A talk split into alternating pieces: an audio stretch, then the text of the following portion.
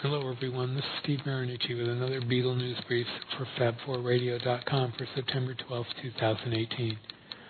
Paul McCartney always does a media blitz when he releases albums. He's done several interviews so far to promote Egypt Station, including for the BBC, The Tonight Show starring Jimmy Fallon, and The Howard Stern Show. But none were as revealing as the interview for GQ magazine that was released Tuesday. Titled The Untold Stories of Paul McCartney, writer Chris Heath got McCartney to open up on a number of subjects, some you'd never dream he ever would.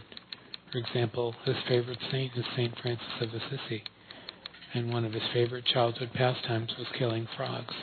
He described what an LSD trip was like, and he also talked about the songs Fuck You and Despite Repeated Warnings, which, if you didn't know, is about Trump from Egypt Station.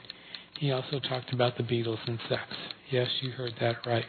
The portion of the interview that was picked up by practically every website was a raunchy anecdote about Paul, John, and some friends.